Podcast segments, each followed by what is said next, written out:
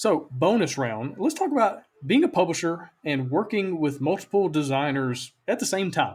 Uh, I can imagine that there are some uh, pros and some cons to that, and different things you got to manage, different things you got to deal with, especially when you're working on the same project, right? The big anthology thing you're doing, and, and there's actually been lots of these kinds of anthologies out there. The the like stick of gum anthology, uh, like where every game was like looked like a stick of gum, like with the card, the thin cards and, and, things like that. And I've seen several of these kinds of campaigns on Kickstarter. And so, what's it look like to to do this kind of thing? Uh, as far as maybe not the super in depth and financial and all this, but just kind of the higher level uh, concepts. What does it look like to work with a ton of different designers on one project? Well, I think in the most basic sense, it's it's a group of people gaining trust in each other, right?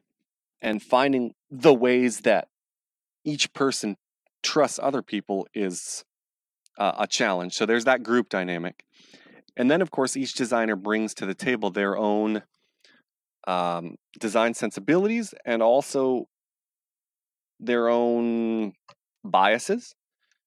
And you, as a publisher, just have to learn how to guide and motivate them towards what they're working toward anyway and may may or may not know it and that's um, that's been interesting. So some some designers uh, iterate quickly and you can sort of get in a rhythm with them and others don't necessarily. They think about it more and try a lot more things before they come to a decision.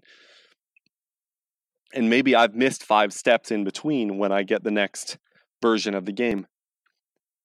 But building the group dynamic and then building a personal dynamic with each designer is both really uh, great exercise in stretching my leadership skills and my um, ability to find the thing that drives each one of these designers and it also is at times frustrating yeah, I can imagine, you know, trying to keep track of all the different projects, all the different things going on, all different people moving in different directions can be a real challenge. And so, like on the main show, you talked about using Discord, kind of keep mm-hmm. things, you know, in the same spot. Any other software, any other uh, apps or anything that you use just to kind of keep everybody on the same page? No, not really. Dis- Discord works really well. Uh, the way that my brain works, I'm not super linear. So if I have a thought on a specific subject, I can just build a channel and put down my thoughts. Um, and actually, I have you know I have two separate ones. I have the one that's just like my thinking and keeping track of my thoughts, and then the one that is all the designers together in there, and each one of them have their own channel for their own game, so they can get general feedback in the general section, and then design specific feedback for their game and post their iterations and things like that. Uh, we also uh, have a Google Drive that has everything in it so that each designer has a folder they have access to. Um, and we can give access to anybody to any folder if if designers want that, but also not if that's what designers want. The key was to be able to basically give and adhere to the design process of each designer and and be able to respect that but also push on it yeah, gotcha. And do you have any advice for kind of figuring out the differences in designers? Like anything that you kind of looking back on, going, "Oh, okay, I wish we'd done it this way instead," or something like that. Where because you're working with so many different people, so many different styles, different creative processes. Like, what would you tell people? Well, they, I have quite a number of "I wish I had done it this way instead." Uh, from a publisher standpoint, I would say to people, get your infrastructure in place first so that when you start getting the deluge of games and iterations, you already have the infrastructure there. You're not having to spend time building it. Um, you know, things like the the Google Drive setup and the Discord and um, you know getting the business built and business plans and articles of operation, all that stuff. It's important, but you can do that a lot of that before you're interfacing with designers and then later you're going to be interfacing with artists and graphic designers and rules editors. So get your infrastructure in place and then be be as transparent as you possibly can.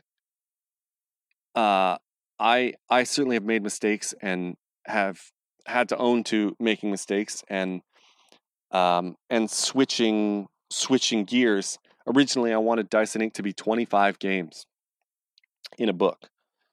Um, and what what happened was that just became un, unrealistic, both time wise and money wise. It would have to be a you know eighty five dollar book on Kickstarter.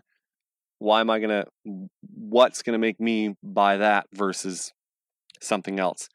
So we we arrived and then we got down to 20 games. And then we said, oh, maybe we should split it. And so there's been a journey there. So so you have to be willing to flex to the needs of the project and look at the reality and and sort of be willing to pivot you know? Just just like when you're calling an audible because of the situation you see in front of you right? Yeah absolutely and so, okay, any kind of like closing thoughts or like any, what would you tell somebody who's maybe thinking about doing the same thing, right? They're saying, oh, if Odin can do it, I can make my own anthology. What would you tell somebody thinking like Call me. I'll tell you all the mistakes I made so you don't have to. Um, no, I would say absolutely do it. The person who does it first usually doesn't do it best. And have fun with it. Remember, it's about it's about games. There's a lot of seriousness in it, but at the end of the day, it's about having fun playing games and find ways to do that.